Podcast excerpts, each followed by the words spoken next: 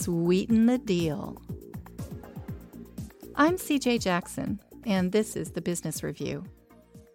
Human Resource Corporate Services Director Jeff Lupinici has worked in all the major regions of the world, attracting and retaining top talent for multinational U.S. based companies. Especially in the emerging markets, the level of talent is probably about 10 years behind um, in capabilities than what you would find in the United States.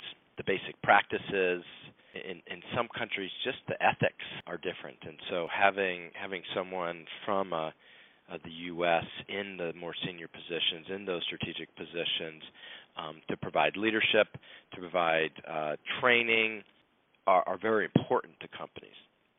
Today, Lupinici works in Russia and recruits from the U.S. for senior level positions overseas.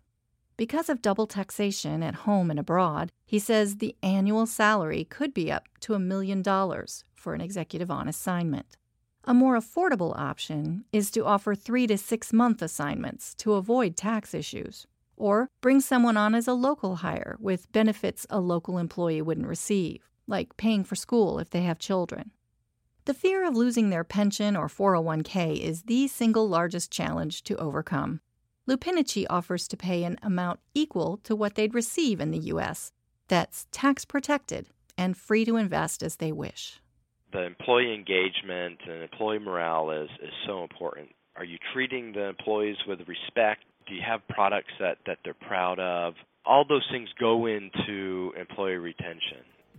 The Business Review is a production of KWBU, Livingston McKay, and the Hankamer School of Business at Baylor University.